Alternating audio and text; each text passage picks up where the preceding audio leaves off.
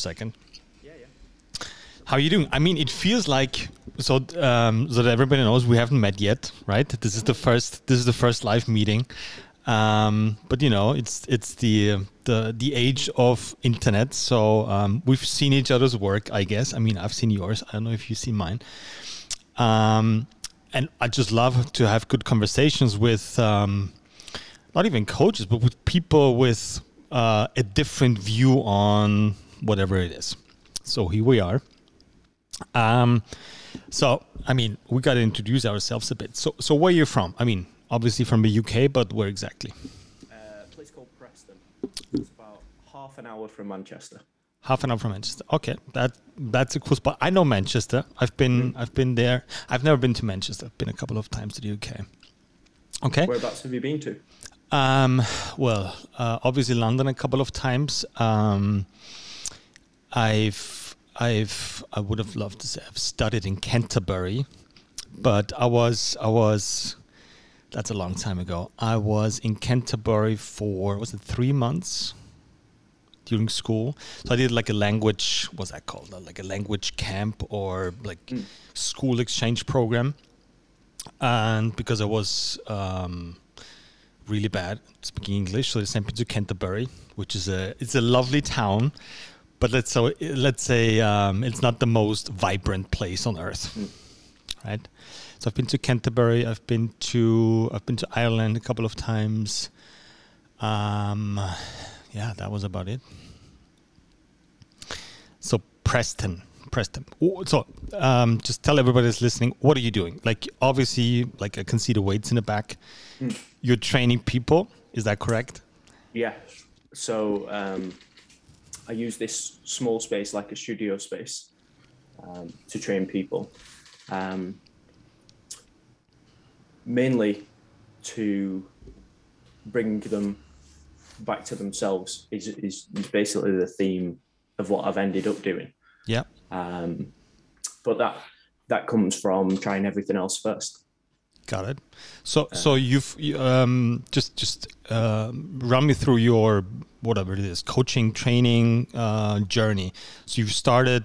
Uh, is that something you've quote unquote learned? Is that did you study something else? How did you how did you end up as you know one of the worst professions on earth, which is not. It has. Um, let's say not not uh, not the best um, impression, I guess, not the best hmm. picture mm. of it. So how did you?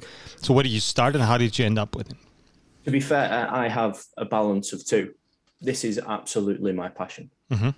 I I love it, and I have something which which pays the bills as well, which affords me the freedom to do what I like mm-hmm. with this. Um, so I never feel the pressure with it. Mm-hmm. So um, in in terms of coaching, uh, I've always trained from a young age, always loved the gym, uh, always loved exercise. A kid who was always outside, loved the outdoors, still do to this day. Um, and that sort of came, so well, it started with the bodybuilding. Everybody reads men's health first and starts with the bro splits and things like that. And uh, to be fair, I still, I still love them. Mm-hmm. Um, but that moved on to more of the functional fitness style uh, type of gym and then moved on to CrossFit. And that's where I started coaching mm-hmm. at CrossFit, um, particularly specializing in things like Olympic weightlifting. That was what I really enjoyed. Mm-hmm. Um, but after a few years, I found myself in the wrong place. Uh, just just a square peg in a round hole. I just didn't fit the community. Mm-hmm um, just because I felt like uh, there wasn't enough individual focus. Mm-hmm. Um, so at that point, it was time to experiment with things which were outside of that realm um, and do something which I felt was a little closer to to what I actually wanted to be mm-hmm. doing, which was using, which is what I do now, which is using health and fitness to help people process things which are a little deeper to mm-hmm. be fair. That's mm-hmm. what I really, uh, really enjoy. So wait, I, I got a couple of questions here. So the first one is, so training other people is like your your side thing, and what's the mm-hmm. what, what's the main thing if you want to talk about it? If it's um, I'm legal. a lawyer. Oh, Nice. So that so kind of pays the bills. Yeah, yeah. Hopefully. Yeah. So that that that is one of the great freedoms with it mm-hmm. is that it affords me um, the the time in in the gym and working with people to really focus on them without having to think about how do I get people through the door mm-hmm. because it that's literally weird. doesn't matter. Yeah, that's weird. And that's that's almost like the freedom that I get from that allows me to be more creative in what mm-hmm. I do with coaching. Got it. So so day job is being a lawyer, and like the the the, the fun job is training people. Mm. It's not not the fun job. It's it's everything else. For every other 2nd mm-hmm. is is what runs through it, and it. I mean, I don't think I uh, accidentally got into being a lawyer because the drive is still the same. And that, to most people, they seem like two wildly different things that I do. Mm-hmm. But to me, they're exactly the same. Tell me I more about to, it. How do you see I, that? I love to help people. Mm-hmm. And I can help people. I can do the best that I can do in any situation to help people. Mm-hmm. So being a lawyer is is just that because um, I do a lot of childcare work. Mm-hmm. So it's about protecting vulnerable children. Mm-hmm. Whereas this is about just the same, exact same people, exact same help, but I'm just helping later down the line. Mm-hmm. It's a, it to me they're both exactly the same in terms of what I'm doing. That that's that's a yeah. If if you see it like this, I mean, training for me, and I guess um, I don't want to have your opinion on it as well. Is uh, training is not like like a side thing. It's not it's not outsourcing something that you're not good at. Like I mean, if I have a legal problem, I go to a lawyer, obviously. Um, if I want to have a nice uh, a nice steak, a nice, piece of meat, I'll go to the butcher. Um, and I think nowadays it's it's the same. That, that's the same view as in fitness. Like I want to get fit, I'm gonna outsource my journey or my goals or my success, whatever, to the gym, and I'm gonna pay them for it, right? And apparently, it's not working. Um, let, us get one step back. So, so tell me more about the the, the CrossFit days. Um, so, did you make a living out of coaching in a in a CrossFit gym, or was that just a? Uh, that was uh, there was more pressure than definitely. I was coaching quite a lot of hours. Uh, mm-hmm. That was in my early days of uh, my legal career, so mm-hmm. I was um, not covering the bills quite. So I was doing both. I was doing a lot of hours in the office and a lot of hours in, the gym, gym. Mm-hmm. Um, which, but that that was invaluable because it gives you the reps, and I think when it comes to coaching or or anything really, we need the reps. We need to be doing something else that somebody else has taught us to realize. Well, this one doesn't fit mm-hmm. because mm-hmm. if I don't try, how will I know? Sure, sure. So, so how long have you been coaching in a CrossFit gym before you started realizing, ooh, like this doesn't feel at least not right, but not the way how I want to do it. Mm, uh, probably about three three years, I think it was. Mm-hmm. Um, and I'm a bit I'm a, bit like that in terms of personality. I'm like a like a worm on a on the end of a fishing line. If if I don't want to be there, I don't want to be there. So I'm getting off. Okay. Uh, what, what was the um is there something like positive you can take out of that experience? I mean, I guess you can, but but what are like the the, the positive um, not outcomes, but your positive impressions, or what what did you learn during those three years in uh, three four years in a CrossFit gym? Well, there's there's all of the CrossFit methodology, which I think is still absolutely brilliant. Mm-hmm. Um, what I didn't like was the was the division between CrossFit and CrossFit Sport. Mm-hmm. Um, that was that was really where um, I felt like I it wasn't for me because the gym that I was in was more geared towards the sport in terms of their programming and uh, the way that the community was. Whereas I gravitated towards coaching in the morning, mm-hmm. um, and those people tended to be people who would come to to have a better day, and that was the value the real big value. I mean, there were numerous things that I've learned coaching uh, techniques, things like that. But the main theme was that um, helping people to to have a better day and to be able to attack life in a different way from an hour, a few hours in the gym, that really meant something to me. Mm-hmm. Whereas competing in the sport of CrossFit meant absolutely nothing to me. did, did you ever compete in CrossFit or did you have any ambitions in the beginning? Uh, I did just because it was the done thing, but mm-hmm. never particularly enjoyed it. Um, I did, and it, was all right, uh, but nothing, nothing crazy. That was so. That was so. And I mean, I, st- I started in a CrossFit gym as well. Um, yeah, it was the first ever here in Austria, like 10, whatever it was, 10, 12 years ago. The first ever CrossFit gym in Austria. Like, um, an empty room with two barbells, a pull-up rig, uh, and three kettlebells, and that was it. Um, and I kind of got hooked into it.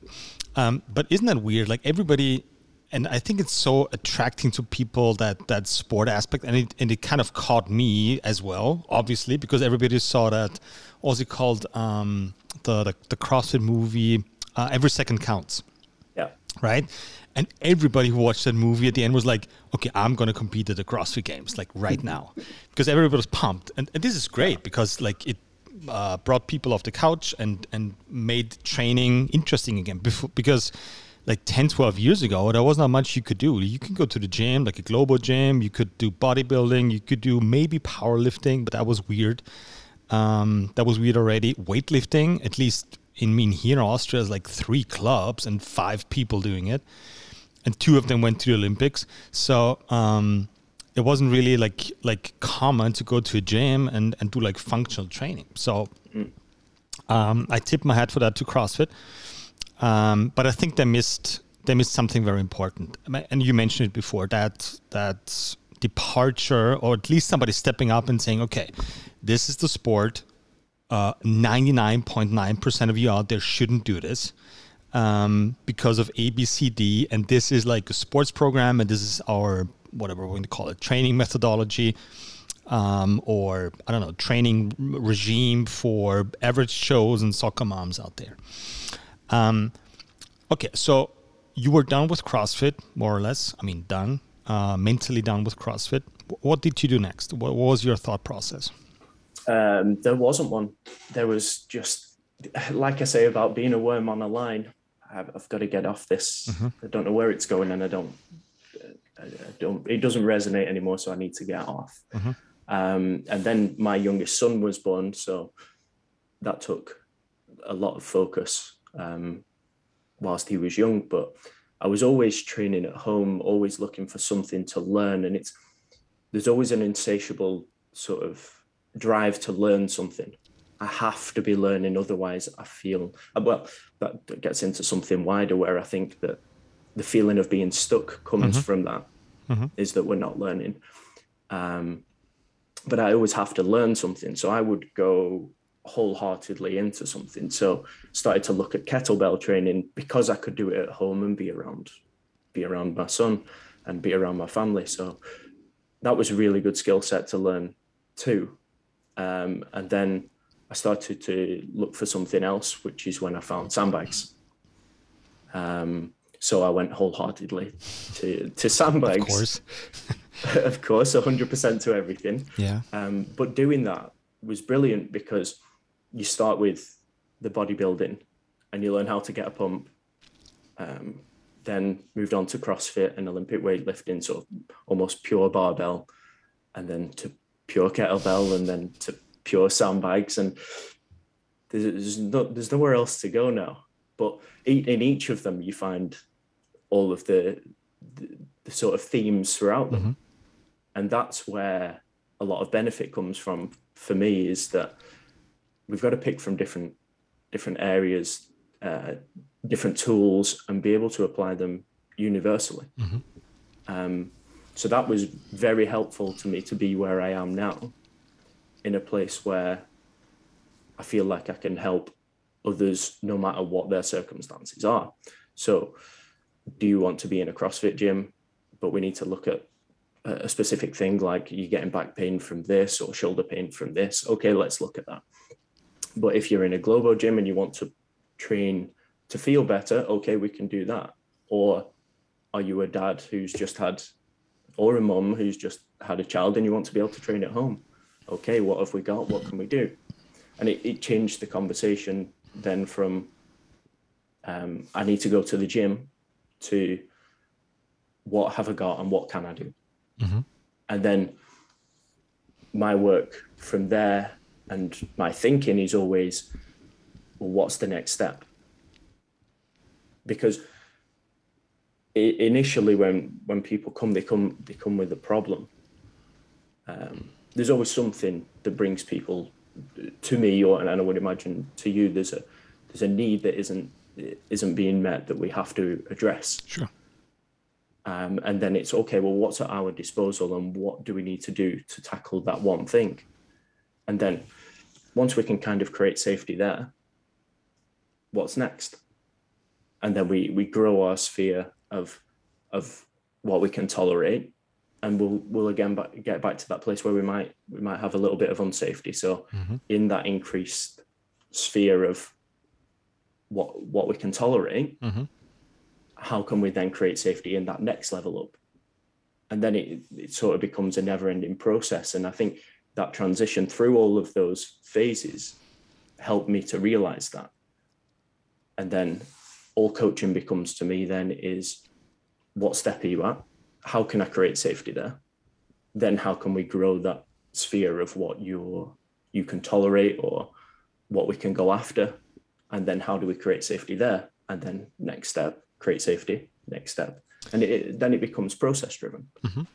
So, so run me through like a typical. I'm not saying onboarding, but but how does a, a typical, um, how does a person approach you? right? So they heard you doing something, right? Whether they saw it on Instagram or through friends, word of mouth, etc., and they call you, right? Um, how does your um, how does your process look like? Okay, so because I'm a gym owner, like a big gym owner, and I always think mm. about okay, how can I fit? Um, what's the best onboarding process? What's the best way to put people into group classes? Like that's that's not what you need to think about. Is that correct? Are you mm-hmm. only doing like one on ones or small yeah. groups? Yeah, go ahead. Yeah, one on ones. Um, so what when somebody comes to me, I'm immediately thinking, what does the body tell me? Mm-hmm. Because one of the things I believe is that the body will show us everything that's going on, and that's something that I've picked up from uh, Richard, who does Barracuda Way, mm-hmm. is that there's very much an emotional movement tie. So the first thing before um, we can do a, any sort of steps forward is we need to know where we're at. Mm-hmm. And how do so, you do that? Is that an is that an is it as are you explaining the process to the person, or are you just doing this more or less as a I don't know, like a like a screening just from talking to that person, or is it like an assessment uh, setting? How do, how do you do this? So we'll have a first conversation to see where they're at, and that's usually just mostly them talking. Mm-hmm because people's words um, will tell will tell a lot about where they are and how they're feeling. So I try to tease out as much as possible to see where we go. Then when they come to see me, it's like a movement screening and assessment mm-hmm. where I'm looking at I'm looking for the imbalances. It, it may just be that we're looking to to fix some of those imbalances to get rid of pain, for example. So if if that next step forward is um, I have pain that I need to get rid of or I want to get rid of, then that's where we start. Um, but if people are working or want to work towards something that isn't just physical and they realize that they don't feel how they want to feel, then I will still look at the body 1st mm-hmm. So I'm I'm looking for um, postural muscles, um, sort of whether the lats, the the teres, the pecs, it, it, what's not working, and do we have side to side imbalances? Mm-hmm. Um, and it it does go very deep, and it goes more onto sort of spiritual type um, conversations. Mm-hmm. But they are then helping to, I mean, those muscle imbalances and the weaknesses are then helping me to formulate conversation as to where we need to go mm-hmm. and what do we need to do to create that safety. Mm-hmm. So, say for example, we've got um, like a, mu- a, muscle that isn't working, and then we're getting um, any sort of pain from it. We've removed that barrier of safety. So, the first thing before anything that we need to do is to create a little more safety in the body for me because I feel well like we spend far too much time these days in our head. I want more body, mm-hmm. less head as a as a start to guide us to a better place. But I don't get to decide where that is. And I believe that everybody's body can tell us where that is. Mm-hmm. So, so, um, so you're starting to move with that person, like, right? You've done an assessment, whether it's visual or, or vocal.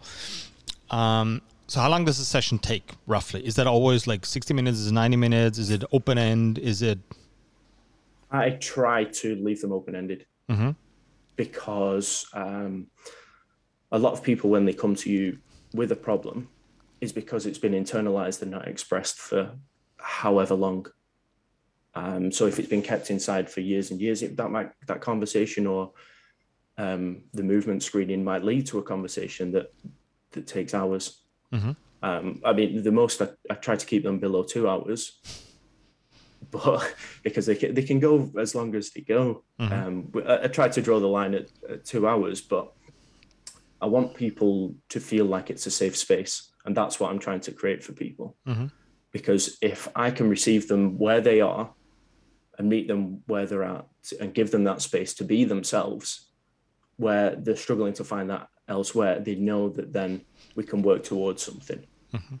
So to create that safe space for me is is one of the key things from that initial encounter mm-hmm. because it takes a lot of trust to put your health in somebody else's hands effectively. Hell yeah, especially if you had, let's say, maybe not bad experiences, but like not the most joyful hours in gyms or with PTs or whoever you trained with, or you've never trained at all, which makes it even worse because you're scared, you're you're anxious, obviously, um, because it's frightening. Training should be frightening at some point, but um, it's something new. It's like me learning a new language or you learning a new instrument or, or whatever it is. So, how often do you see your your clients on average? In a week, uh, in a month? Usually twice a month is mm-hmm. the average. Mm-hmm. Um, but I leave that up to people to decide. Um, one thing I never want people to feel like is that they're reliant on me. Mm-hmm. I'm essentially trying to work myself to a place where I'm no longer needed. Yeah. Um, I want to build in the knowledge for people so that they can think, oh, this is happening to me again. I have this pattern of this muscle breaking down or this behavioral pattern that comes up in these situations and this is what i need to do to bring my safety back. So i'm sorry for the practical questions but i but i want to understand your process of coaching. So are you giving your clients like like a homework? Because mm. it's like i don't know i don't know you figure out okay this is the imbalance this is what you need to be working on until we see each other next time. So so they're getting kind of homework? Uh, yeah absolutely. And programming down to as much as they need. Mm-hmm. So, say for example, you've got somebody in a CrossFit gym, then we might just have the warm up and maybe one session a week where mm-hmm. we can address these things.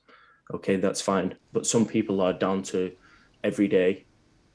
Um, here's here's what we need to be doing, and mm-hmm. the programming is there for them to follow. Mm-hmm. But one thing I will say to people is, I, I I can't do the program for you. So it needs you to turn up and do it for you, mm-hmm. because I'm I'm not in a position of being a cheerleader. Um, I'm absolutely here and I'm behind you, but I can't make you. I, I can't be by your side all the time because I feel like that that steals people's lessons from them. If I was to do everything, if I give them too much, mm-hmm. and I, that's not me saying I don't um, believe in like the CrossFit group fitness. That's not what I mean. It's just a one to one, all the time. Me checking up on you, making sure you're doing something all the time, I don't feel is that beneficial for what I'm trying to do for people. Mm-hmm. I want to help them get to their own sense of control in all of this. I think, um, and I love to have opposing views with somebody. Um, I, I still think so too, but I, I think group training brings such a nice flavor to it, right? But it's it's it's very hard to execute because like the the weaker people like i'm not saying um, physically weaker people but like people who like are looking for a group are looking for a community are looking for a tribe those are usually those ones that get swallowed up in in in like normal group training because they just get pushed to the side and they get scaled options and scaled exercises and they kind of they're kind of happy that they're still there, right? Um, I've had a very good, not an idea, but a, but a concept of um, because I don't like communities. That sounds weird, but a community um, I see it more as a tribe. So that means you're going to bring your personality, your identity, whatever it is, into the group session. Um, uh, obviously, you have to adapt to that group that you're training with because otherwise, we won't meet here in my gym because otherwise, you would be training at home. But you still got to figure out okay, this is this is what the group needs to do, but this is my portion of what taking out of that of that group session, um, and that's hard because that's usually not how group training is done. Usually it's it's a top-down approach. You just read out the workout and you're okay, this is how you're gonna do it, and you show the movement and blah blah blah blah blah.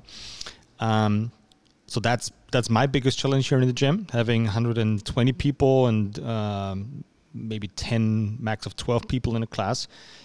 But that's so fun. Um, and we're just we're just uh, trying to figure out how to do it best. We're we're not done yet uh, for sure not. Um, so, that, but that's just my part. Like, I love, I love, I love group training. Like, I think it gives a certain flavor to people. Um, but I totally get your approach of being as personalized as possible, especially, especially um, in the setting that you have, right? Um, the thing is, I I agree with you wholeheartedly on mm-hmm. that. Um, because if, if we can get the best of both worlds like you you're trying to achieve it's, it's brilliant it just it just so happens that i have a smaller space so it doesn't allow for that yeah um, let me let me ask you a question um, what do you think is because i have like my vision is i want to i want to add something to the not add something to the fitness world but kind of kind of change the perception of what training should be like, well, how training should look like, what implements, what equipments to use, um, how to whatever, like any any stereotype that's been out there. Um, I want to crush it, uh, and then let people figure out what they need to do, right? So so. What do you think? What what should be the first step towards towards that towards that vision towards that goal? What what what do you think? Um, I'm usually quite a a top down thinker, so I generally look at big picture 1st mm-hmm. And I think it, something that I would say for that would be that, that covers kind of everything that you've you've just said there is that I would prioritize the inside over the outside. Mm-hmm. So what what do you need to do? Not what is everybody around you doing. What do you need from this workout, from the programming that's up today to to make your day, week, life better, to be moving in the right direction. Mm-hmm. So that would be the first place I, I would go in that sense, would be to try to help people look at what's going on for them. And I know that's very difficult in a in a group setting to not compete and things like that. But how can we prioritize you in this hour in the gym? Mm-hmm. Um, I'm basically asking you the same questions that I'm asking myself every single day, and I wanna and I'm and I'm looking for smart answers. I, I know there's no there's no the smartest answer out there, um, because like my thing is I love working as much as I love working with people. Um, for some reason, I love uh, working with coaches. Like it's the same level because I I feel like um, once we get coaches once we get better coaches out there, that means that have the same, maybe the same mindset or the same knowledge, whether it's physically or mentally about how to train people. Like um, I could have so much more impact, right? Don't get me wrong. It's it's awesome. My gym's awesome. I have 120 people who are, who are like, I hope so. They're happy and they're learning something every single session. Um, and sometimes it's just having fun and throwing down whatever it is.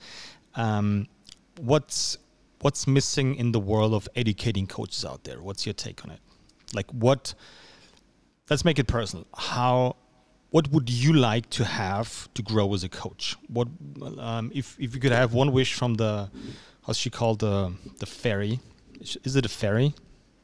the three wishes, genie. the genie, the three wishes from genie. What what will be the first one in terms of coaching? Do they do they have to be things that are tangible? No, because, no, absolutely right. not. It's a genie. I, shall we go through three then? The, the first one. Yeah, sure. I, have got two. Um, the first one would be to know my blind spot. Mm-hmm. I would love to know my blind spot.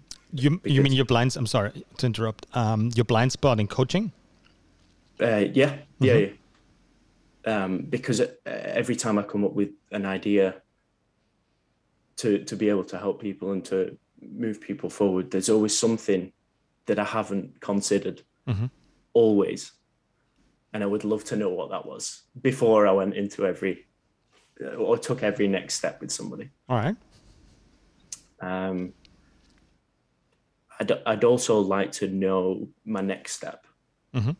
I would I would love to know that ahead of time, but that's just a probably a control thing in in wanting to know path and direction. But in the absence of that one, I think that it's a case of well, I get to create that um, in the things that I do on a daily basis on on the direction that I choose to take. Um, so I guess I don't really need the second one, but the first one would be really nice. Yeah, I mean, I, I thought about the question a lot, and because my, I think I've never talked about this. Well, you're the first one to hear it.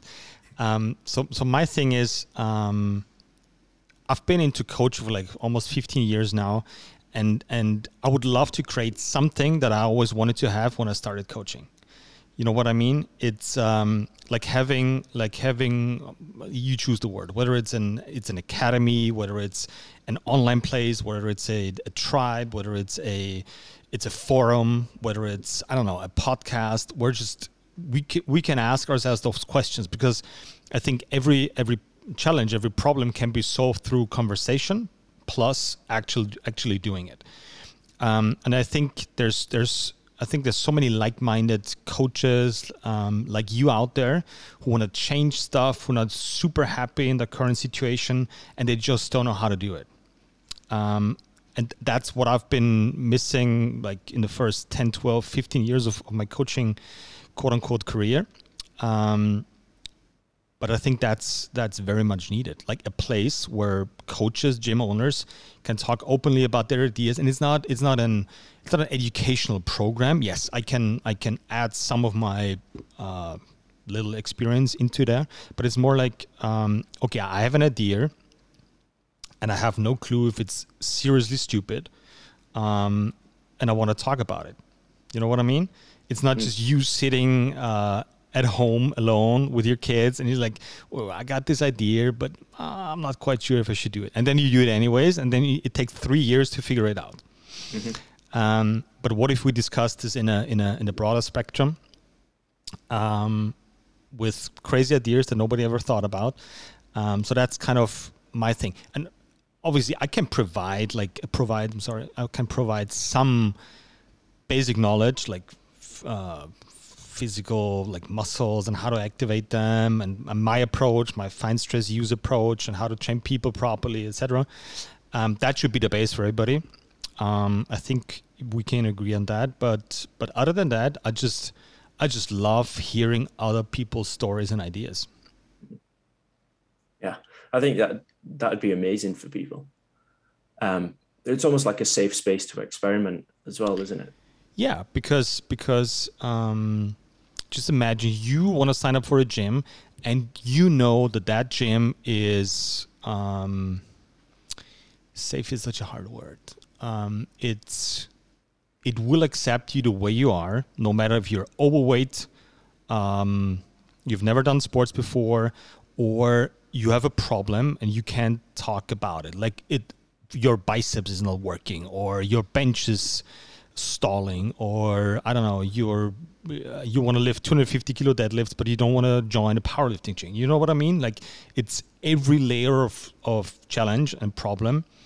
I can go there and ask somebody a question. And i might not know the answer but i'm but i'm happy to figure out how to go there. The, the, you'd have so many people's experiences as well wouldn't you? In that place especially if they were they were all coaches. Because we all we all get our our information from learning from from other people, but it's very unlikely that we'd all have had similar experiences. So somebody's going to have something that could potentially steer you. Yeah, and that's and that's literally why I created that podcast because I think there's so many great ideas out there, and and people like you are like, nah, I can't talk about this openly, like in public. Um, because it sounds weird and whatever is. And even if you don't care, like even even if you don't care, maybe there's like a second opinion from somebody in New Zealand or in I don't know in China who's like, oh, that sounds great. I've done this for three years now, and these are my these are my takes on it. Um, and why not why not have a conversation about it? Mm. And you figure it out, you try it out, um, and see see if it works because this was always my issue with CrossFit at, at, at the end of my CrossFit quote unquote career is it used to be an open source methodology. I think we can agree on that with powerlifting, weightlifting, running, self defense, bodybuilding, uh, you name it, running. Um, and then it kind of stopped and be like, okay, this is this is the only th- thing we're gonna do. It is 15 exercises um, executed to oblivion. Um, and the one who can shut down his mind, the best wins everything, right? Um, but what about we open the, the box of Pandora up and be like, okay, what if the combination of bodybuilding, powerlifting, strongman, I can name 12 different sports now, is is is not the solution, but it's the way to go. And how we're going to coach it, this is um, this is what we're going to spend the next 50 years on. Right? It's funny. It's funny you say that because when it comes to um, when it comes to programming for for the people that that I help, I'll have a I have a framework that I'll give to people, which includes what they need in their warm ups and what they need to be act, uh, activating in their uh, accessory work. But a lot of the main parts are generic on purpose mm-hmm. because then it provides choice. So just like you were saying, what if there's three people in a gym. Somebody wants to max out bench. Somebody wants to do clean and jerk. And, you know, why can't we have that open ended? Do express that in your strength in the way that you want. Yeah.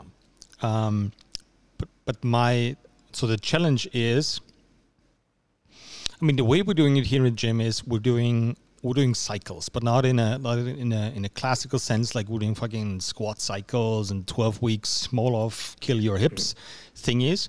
But we have like um, four week topics because I think four weeks are great because nobody concentrate any longer than four weeks on something, me included. Um, um, and we have a funny topic like um, you name it. Like we had a sexy ET squad, and we work with visuals, and obviously we're focusing on the on the outside torque chain and being explosive and that kind of stuff. But it's it's four weeks, and then we move on to the next one, and then we have like a certain sports. Uh, sports focus in it, which is sometimes it's more powerlifting, sometimes it's more strongman, so people can get off and it's always bodybuilding in there.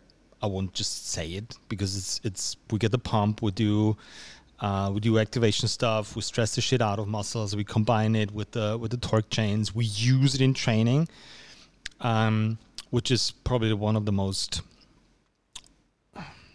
It's not overlooked, but okay. Uh, give me your opinion on it. What I see now in, in the in the evolution of the fitness world is you're either stuck on one side, which is um, activation exercises, or you're stuck on the other side, which is mindless meathead training. Right? You mean um, on the on the mindless meathead? Do you mean like full max out lifts all the time? Yeah, CrossFit basically. CrossFit, powerlifting, like everything that that um, that should require a little bit more of technical work, of assistance work, of bodybuilding work, of like balancing everything out. That's what I mean with it. I don't have any problem with it. I love powerlifting. I love strongman. I love throwing heavy weights around with a barbell, with a sandbag. I don't. I don't care. My thing is, um, I think we as coaches we should provide a certain structure. It's like not barbell training is bad. It's like okay, this is where you are. I always have three questions. One is um, how strong do you want to be, how strong do you need to be, and how much time are you giving me? Those are my three questions, and that determines which which strategy we're using uh, and which equipment we're using. If you give me 20 hours a week, uh, we probably start with barbell training like uh, pretty soon. If you give me two hours a week, it's maybe uh, two years down the stretch, right? So, so my point is, um, because right now I think people like okay, barbells only, sandbags only, kettlebells only. Kind of you described your own your own journey. Um, and I think at some point we'll all come to the conclusion it's it's a mix of it and depends on what you need, what you want to do. Um, and I would love to pick your brain on how can we how can we structure that for people and for coaches especially.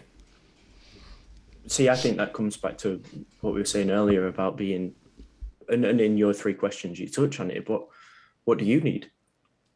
Um, but if we if we want to put, but most people well, don't know. That's that's my point. Mm-hmm. Like when you when I ask people, um, what do you want? How how strong do you need to be? Is like, well, pff, I don't really know. That's that's the thing, isn't it? Like they'll come to people come to a gym or to a to a trainer not really knowing what what they want, and it seems like whatever whichever camp that coach or trainer sits in, oh, you well, you must belong to our camp then. Mm-hmm. But there are like you say, there are a number of options. So I think the only way to treat it is to is to treat it like suits. Go into the changing room and try it on. Mm-hmm. Does it fit nicely? Does it work well for you? When does it work well for you? When doesn't it work well for you? What do you get out of it? So do you feel better a couple of hours after you've done it? Or do you feel worse? Does it give you energy, take away? And then you start to find out, well, who are you and what do you like from your training? because then it becomes the bigger conversation of how does training help life mm-hmm. not just how do we do training but i think that that comes as a question sort of later on in life i don't think anybody starting in the 20s would ever think of that question no for sure not um, I, I, like how you describe the process because like you start training and then uh, or you start learning, you start training, you start playing sports, you start, and then in the process you figure out, okay, what what what do you want to do, and what what do I actually need to do to feel great about myself, or to become the body that I always wanted to have, whatever. I have a fun story about a, a lady who who used to train here at the gym, um, and she said to me one day, "Is like Greg, I need to run like five times a week now." I was like, why? And she's like, okay, I want to lose weight. It's like, I get it. Then she quit the membership and she started running. Um, came back to the gym obviously because she hates running, but she thought she needs to do running to lose some weight, right? To do cardiovascular, blah blah blah, to to shed the fat and whatever, get the body that she wants. She comes back to the gym. Um, I think it was a deadlift session or a carry session.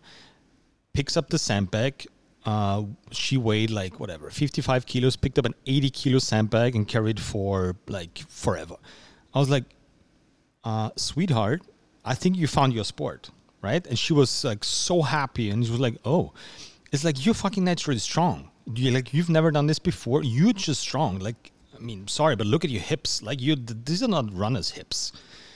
Your hips are made for carrying heavy stuff. I'm sorry. You could i mean maybe you don't like it I get it, but um, maybe you just found what you need to do in the process of in the process of training. Hmm.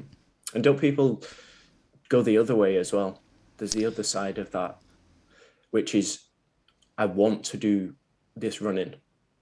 So it's going to injure my ankles because I don't run with the correct pattern. I'm going to get sore knees, but I am going to do this because I decided to do this and that is the exact opposite of what I want for people.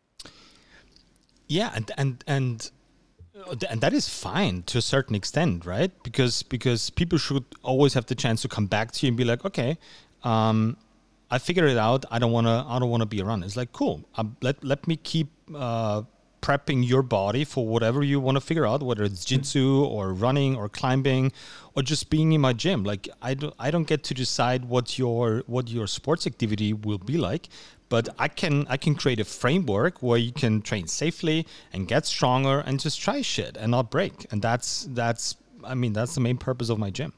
Yeah, and it's that's it, isn't it? It's pre- preparation for what do you want, and that but that like we said, it's it's about that experimentation. You've got to go out and and try things and see how they work, and we can then use the gym as a as like you were saying, the safe place to okay, well, uh, at least I know if if this experiment isn't working, that I'm still looking after myself in the gym, and then they can move on to to try something else. I but think. I'm sorry. Yeah, go ahead. It's okay. It's okay. Go ahead.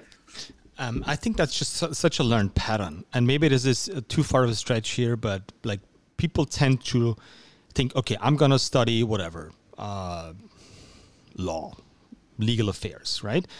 Um, that's the only thing I'm to do. And, and when I'm done, I'm to start working as a lawyer and I'm to be there for the next 60 years. So, and this is, I think, nowadays how people see training. Like I sign up for the gym, whether it's a CrossFit gym, whether it's my gym, whether it's your small place, whether it's a Zumba gym, it's like, okay, this is what I'm going to do for the next 60 years. Right. And I'm going to be so disappointed if I, if I quit after two years. It's like, no, no, no, that's awesome. Like, because you figure out what you don't want to do. And this is I think this is how it works. You don't you don't figure out what you want to do. It's you figure out what you don't want to do. Mm. And I'll you be and I'll be happy to cancel your membership if you found something else where you're going to be super happy with it. I was like, I'm I'm I'm happy for you, man. Isn't that the business we're in? Helping people be happy. No, it's not. I mean, maybe maybe what, what we're doing, what we're trying to do, but not the general approach well, of fitness. Yeah. Not the wider approach. Yeah. Um, let me just uh, look at my my cheat screen here. Yeah.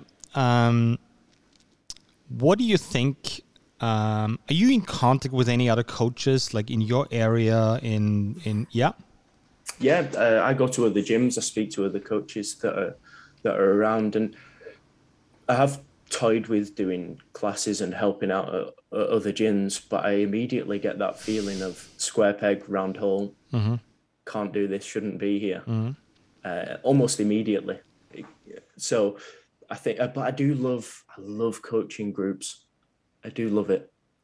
Um, I love the feeling of the collective experience. I really do. Mm-hmm. So that, I think that maybe the next step for me to figure out, well, what's an acceptable sphere for me to do that? Mm-hmm. Um, how do I do that? Do I do workshops? Um, that's probably the next step that I'm I'm going to look at. Well, how would I do that? Mm-hmm. Um, because I've spent a lot of time developing a system, almost as close as a system as it can be, um, with the, the the sort of limitation of everybody's an individual.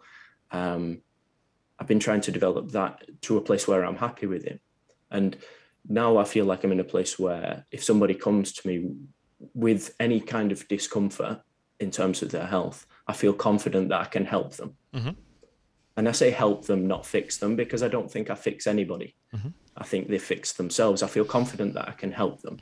And that's taken me years to develop the confidence in myself to be able to think, no, I can help. 100% I can help. Mm-hmm. But can you commit to helping yourself is a different question. Mm-hmm. Um, so the next thing will be how, how can I is there any well not is there any benefit? What benefit could i bring in a group setting and then how do i structure that mm-hmm. into workshops? And out of your out of your own experience and talking and working with other coaches or just seeing other coaches like what do you think is the practically speaking is what is the biggest need right now for coaches out there? Like very practically speaking what how could we okay we have we make a joint venture tomorrow the two of us. Um, what would be the first step for us? How what, what would make the, the the biggest impact for coaches in existing gyms so they they'll do a better job on Monday? That quick, I'm not sure I could my answer would fit.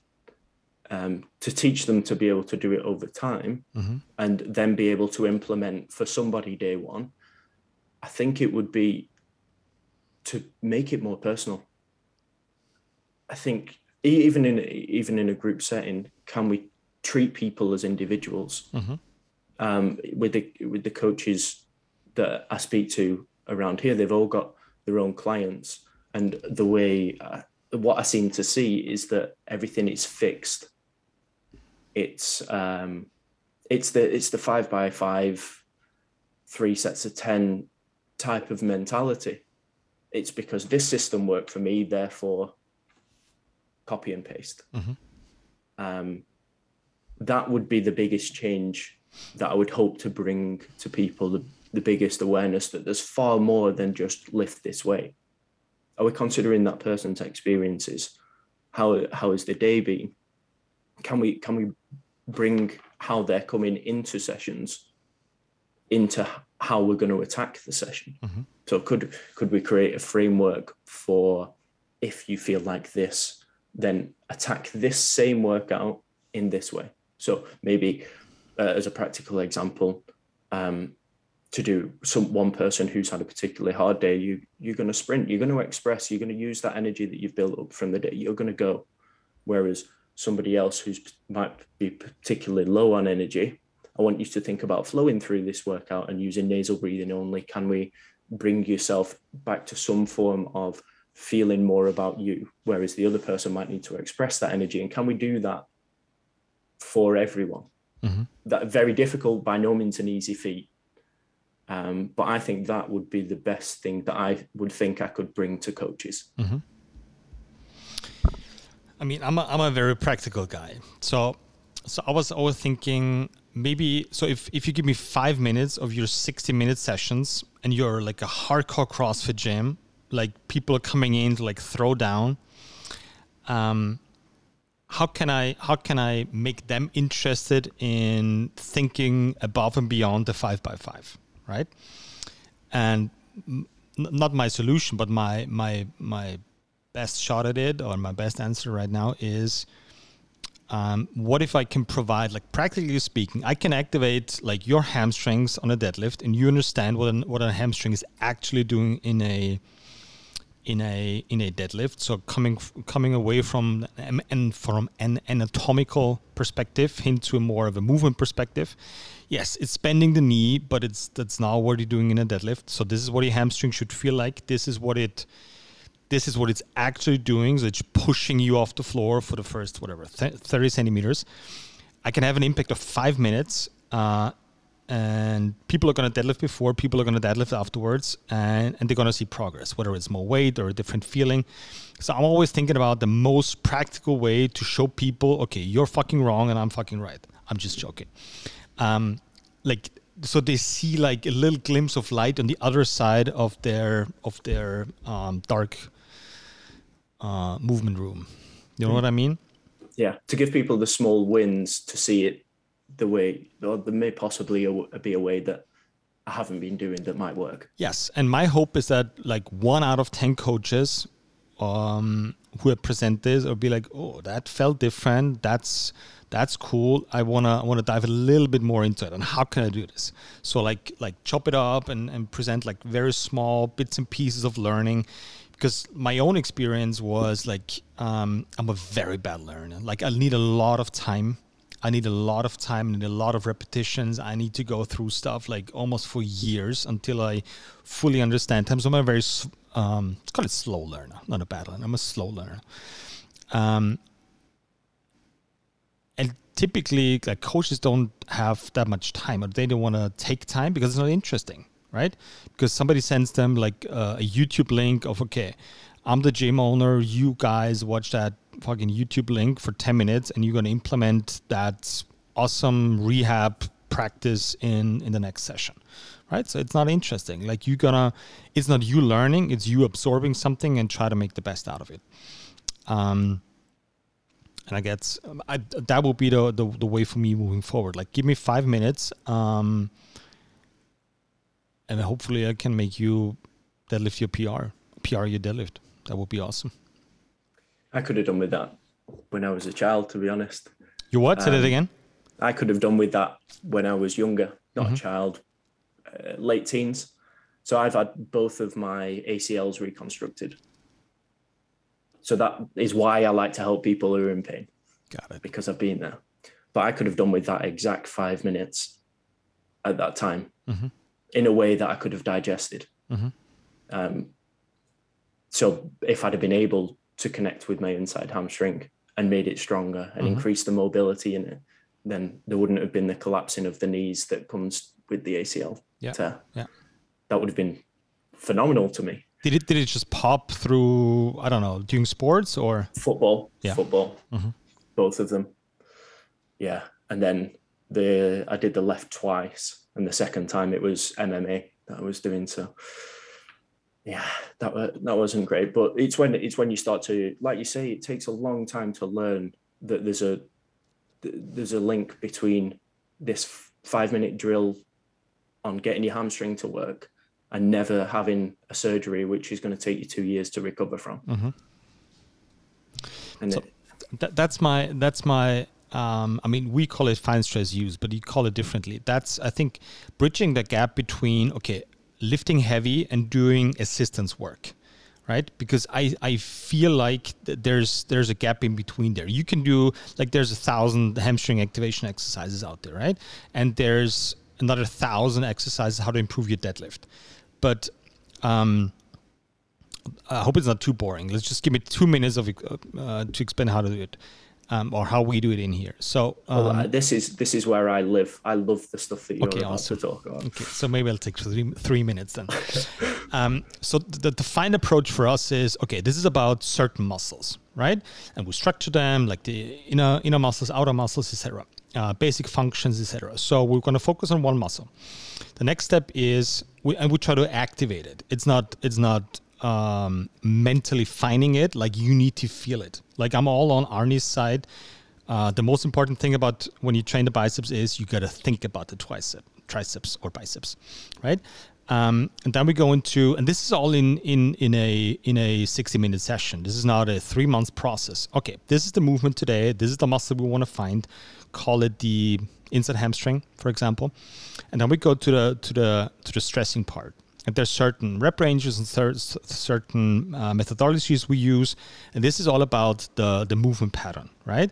So if you want to use the inside hemi, for example, for that movement pattern, or it's a squatting pattern or a hinging pattern, I don't like those words. I, I usually go for um, move the hips and lock the hips because it, get, it gets away from from the exercise names, right? The squat and the hinge, because everybody has some some investments in those names, squat and deadlift.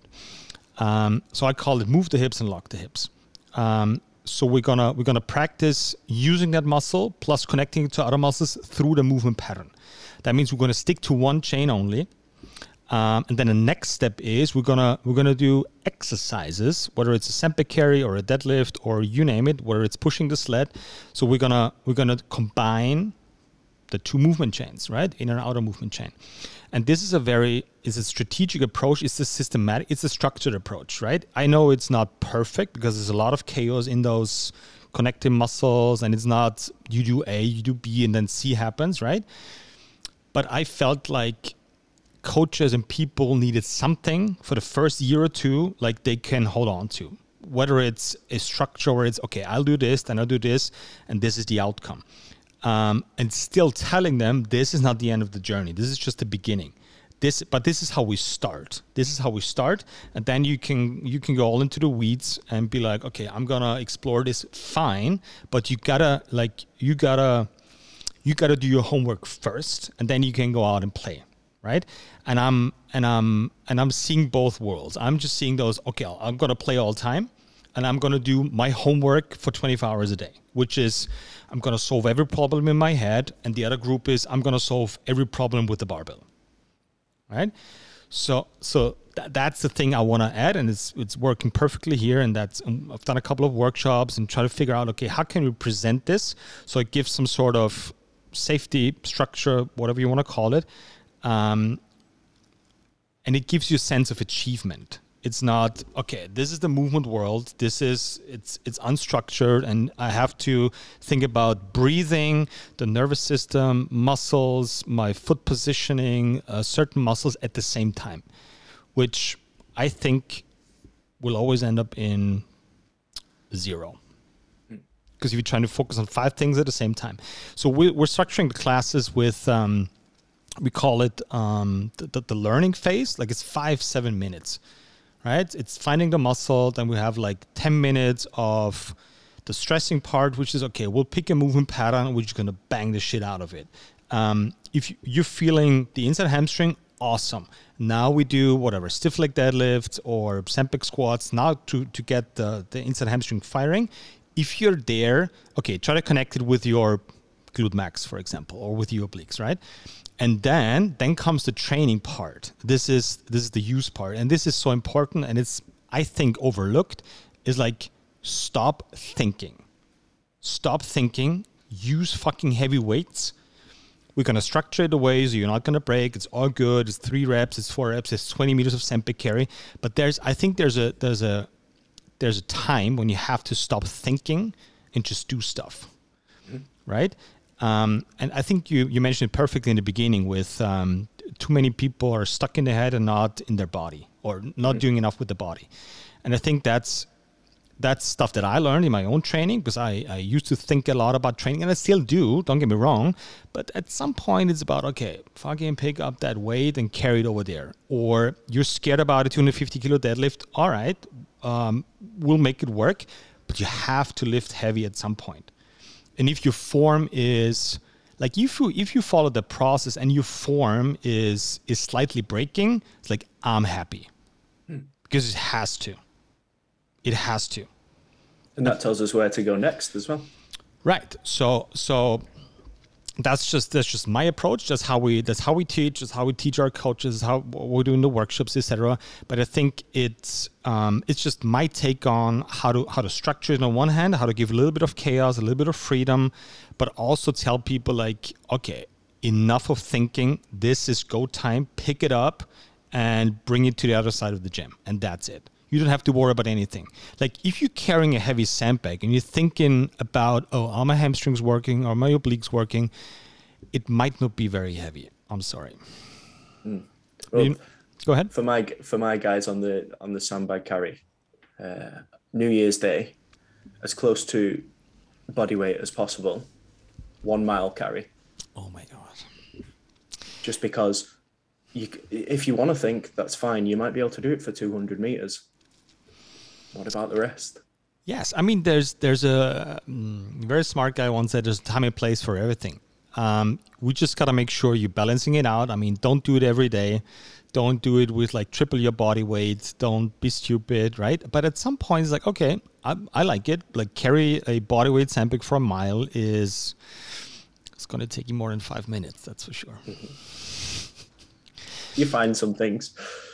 So so combining those um, those two worlds is I guess what I what I love working on. Like very specific, very precise about the approach, about muscles, how what you feel about the the, the skill itself, but at the same time bringing in that okay, you gotta like stop thinking right now, put more weight on that bar, and try not to die.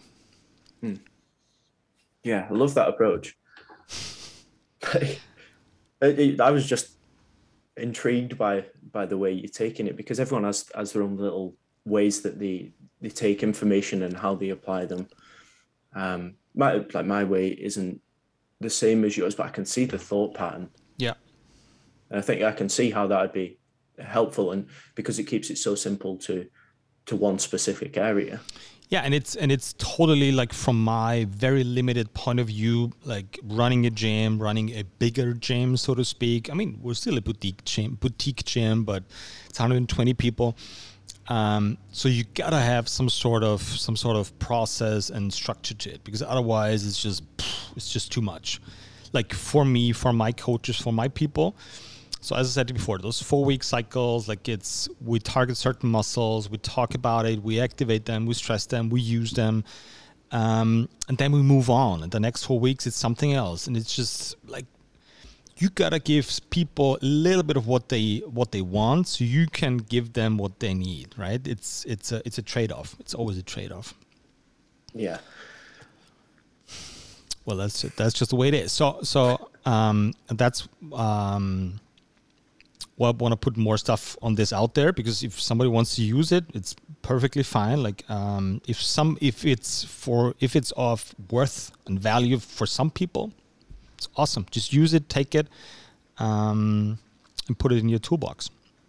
Isn't that great for for your creativity though as well because you get to then benefit other people but you get the fulfillment from having created and it's like you say if it's one person even if it's one person who takes it and they help to help one person it, it goes wider and wider and wider doesn't it i'm i'm putting the work in because because i want to I don't want to answer questions for people. I want to help them raise questions about what they're doing. Not because I know it better, but I think there's some of the stuff that we were talking about in a lot of people's heads and be like, oh, I thought about this, but I was not brave enough to actually articulate it or bring it up or talk to some other gym owners about it because this is all about, okay, how much revenue are you making? What's your social media like? And how many assistants do you have? And 25,000 members. And this is whatever the gross income. Um, that's great, and I'm the worst at financial stuff. I gotta mention this at this point. I'm the worst. Um, so there's there's some people saving me on this side, um, but but just talking about it and offering some options. So so maybe some coaches out there and gym owners can raise some questions. Be like, oh, that doesn't sound too shitty. I can still run my CrossFit gym or my Zumba gym, use that stuff, and people will feel better and have better muscle activation and squat more, deadlift more, and they're gonna just gonna be happier, right? And at the end of the day, as you said in the beginning, it's about it's about helping people, and that includes coaches and gym owners, I guess. Coaches are people. Yeah, still. Yeah. at the very and, least, they're still people.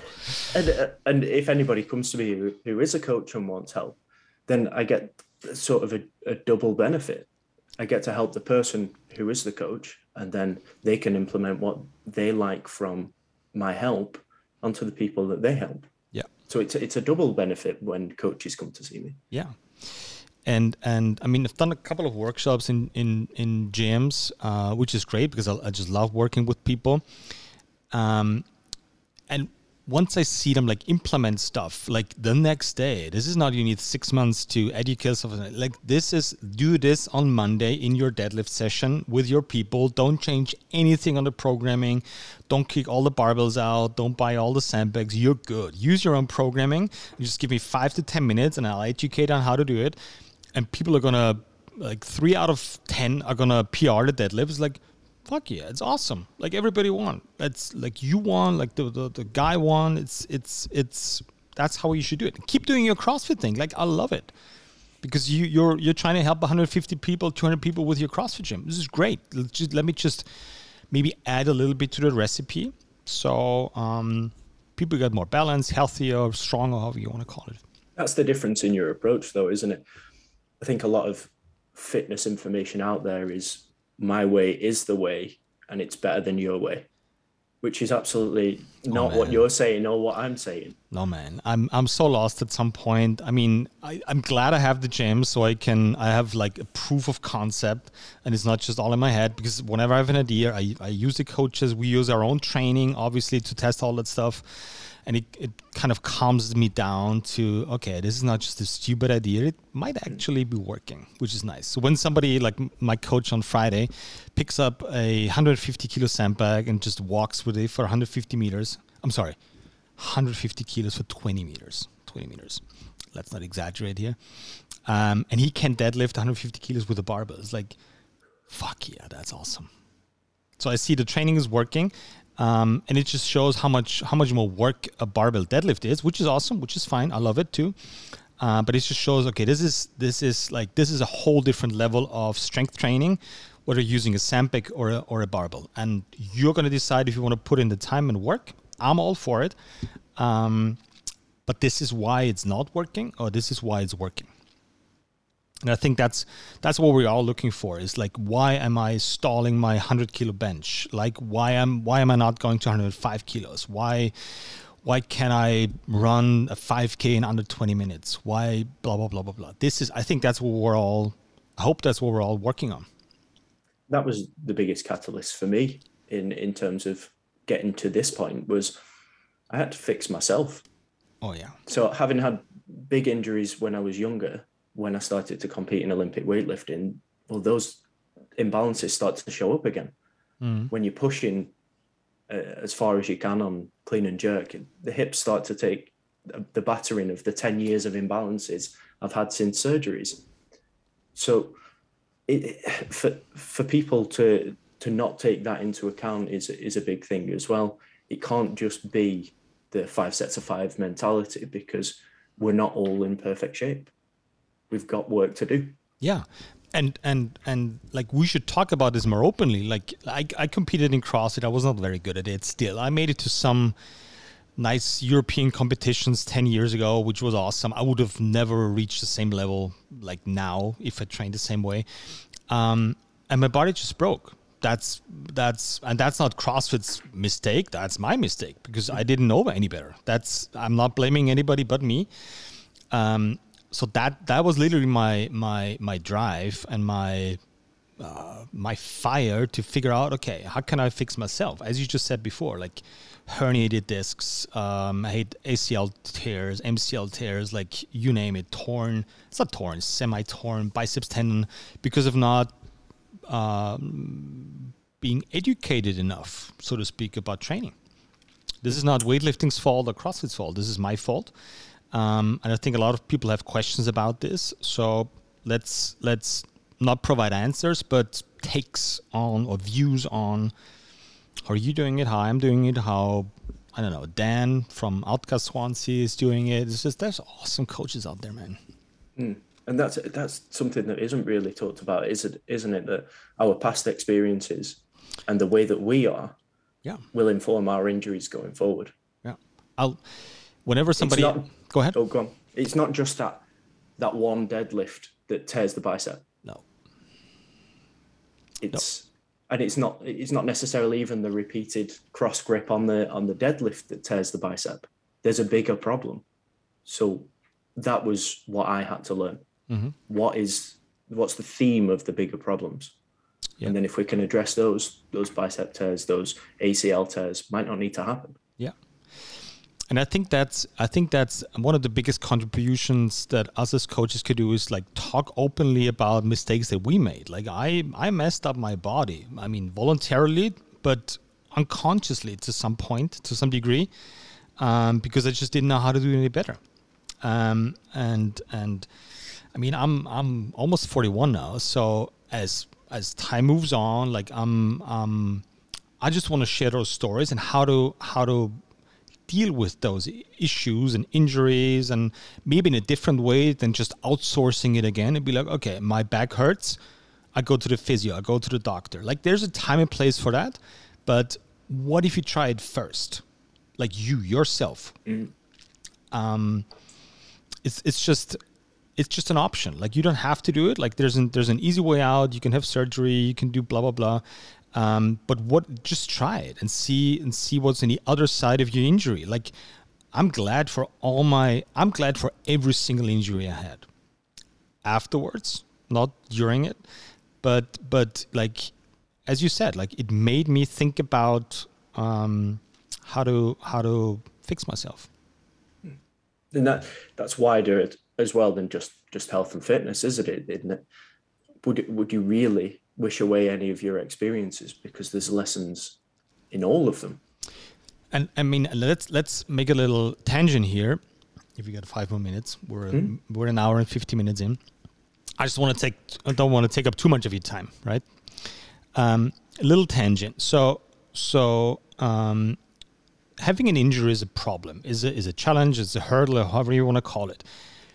How many hurdles are we facing each and every single day? Right? Whether it's getting out of bed, whether it's uh, dealing with our kids, whether it's a uh, shitty day at work, shitty day at whatever happens, like traumas, physical, mental. Like there's a lot of stuff that, that we have to deal with, especially nowadays with information and knowledge and cell phones and all that all that stuff that's coming up. But nobody's teaching us, us how to how to proactively um, how to proactively not find a solution to deal with it, but how to proactively deal manage. with it. Yeah, manage it. Right? That's not being taught. Mm. It's like, okay, cell phone is here now. You can either stare at it for 12 hours straight or you don't look at it. Like that's the only approach. Like there's um I think there's already like uh, cell phone retreats being uh, being advertised somewhere. Like you go to Bali and they're going to take this.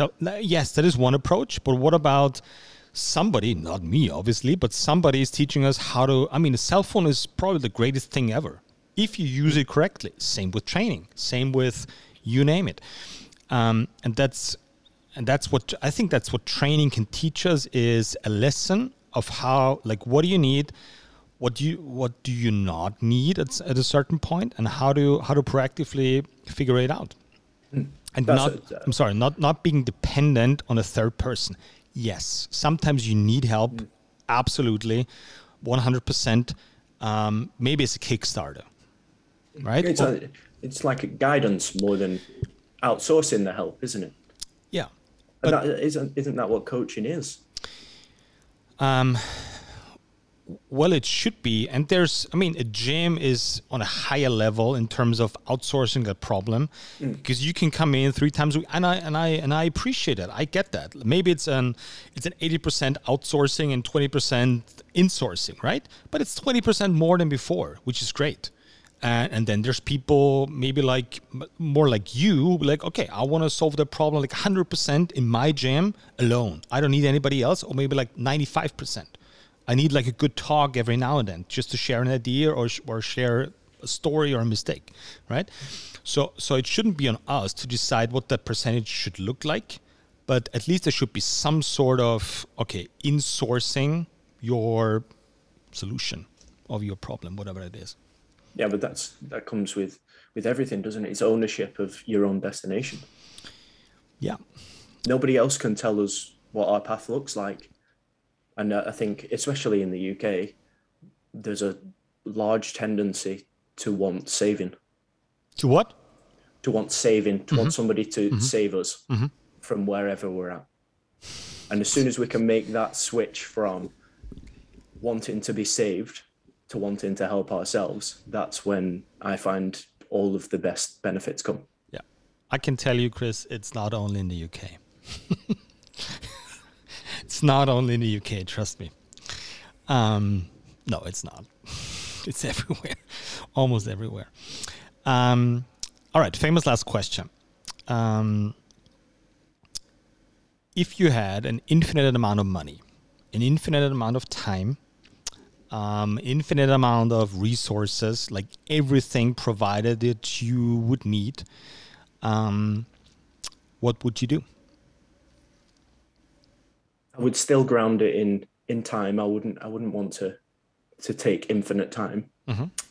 but I would want to create a safe hub for people mm-hmm. to just be themselves. I mean, it's a lot of like what we've talked about in this conversation in terms of how can we um, do that through movement. But I would want to make it a place where people can be themselves. So not like a gym gym, more of a, a hub for people who want to do better. Mm-hmm that's it, just one step better. And then I'd probably just put all the gadgets that I want in there. So mm-hmm. I would have globo gym section, um, probably saunas, uh, ice baths, cryotherapy, float tanks, especially float tanks. I love float tanks. Mm-hmm. Um, and just have a community place for people who want to just do better. That's it. I think that place that you just described should be uh, essential for um, workplaces. And I'm not talking about the the corporate gym uh, in the in the basement of Google. Um, I'm talking about somebody um, taking that physical education part and be like, all right, so you have a physical problem, you have a project problem. It's like, okay, wh- where where are you stuck? And I'm going to help you with with training to kind of express what's going on, like maybe get rid of some some thoughts and barriers in your head. It's like um, that that should be like. I watched a, a weird video of Arnie, but it's so beautiful because um, he was asked in the podcast, "Why you still train? Like you're seventy something, seventy five. I think Arnold Schwarzenegger is seventy five, isn't he? Whatever. He's over seventy, um, and he got asked by those young YouTube influencers, like, why you still train? Like you, like you get all the money in the world, you don't need to train. Like, and he was like, well, I eat breakfast every day. I go to sleep every day. I talk to my kids every day. It's like that's why I train every day. And, th- and that thought alone is is so valuable for me because now it's like okay I'll I'll I'll work out three times a week to prep for a sport to I don't know burn calories or whatever the fuck it is. But it's like no no no. I'm sorry. The message is from now on you have to train every single day. And you don't have to like you should every single day. That doesn't mean lifting weights. It's just that's essential. Like that's that's normal. I'm sorry but this is not like a weird hippie uh, challenge. Um, everybody should be doing this i'm yeah. sorry to be the bearer of the bad news but this is what you should be doing whether it's walking your dog lifting weights in a in combination of all of it like this is normal you should be doing something an hour every single day six days a week, seven days a week, whatever you fancy. But this is normal. It's not. If your doctor tells you you're doing awesome because you you're walking your dog twice a week, I'm sorry, but this this is not true. This is wrong. And isn't the messaging of the fitness industry creating that problem? Um, of course, of course because it always has to be like faster and then you implement and then you supplement and it's always getting easier and it's like no it's not. It's getting it's getting harder. Like the better you get the more you have to push the more intensity the better you activate your muscles the harder the thruster will feel or the squat will feel it's like i'm sorry but that's that's reality like if you don't have a clue about anything and you want to get i don't know you want to get stuck at 30 kilos sandbags for the rest of your life that's great. I don't I don't judge you on it, but but progress is something else.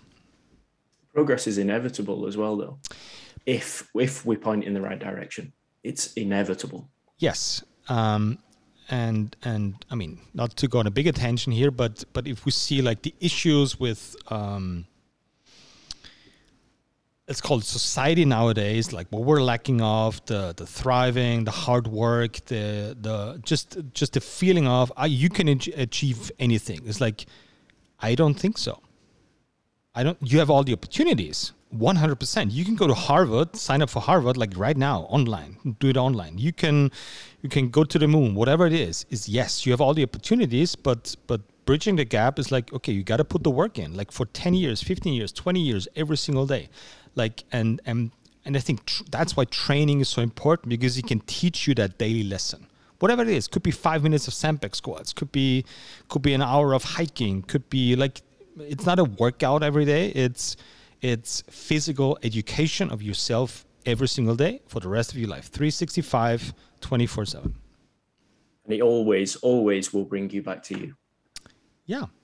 And and especially i think in times where um, there's so much information coming towards us like there's so much to digest mentally. There's so much like an infinite amount of, of information out there that we cannot process. Like you have your cell phones you have the tv you have like you cannot digest it. Like giving your giving your mind a break by hard physical work like what my grandparent grandparents still did like farming. That was literally like eight eight ten hours of farming a day. Like the best meditation you could ever do, like hard work, right? And I'm not saying everybody should be farming, but maybe it's everybody should be farming for like an hour a day. Being a lawyer, being a gym owner, being a financial advisor, being whatever it is, being a teacher, being a kid for sure. All right.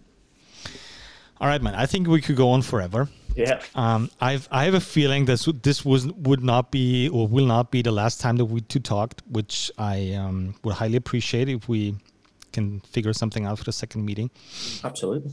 Um, well, thank you so much for your time, Chris. Appreciate it. Um, just tell the millions of listeners of my podcast. uh, don't laugh. I'm serious.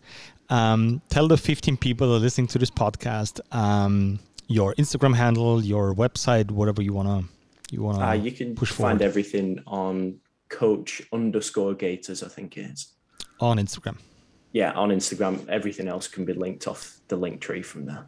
Perfect perfect. All right man thanks again. Um, really appreciate you taking the time and maybe we just went a step further into the right direction today. I hope so. Thank yep. you for asking. You're welcome. Have a good day and we'll talk soon. You too. Bye man. See ya. Bye bye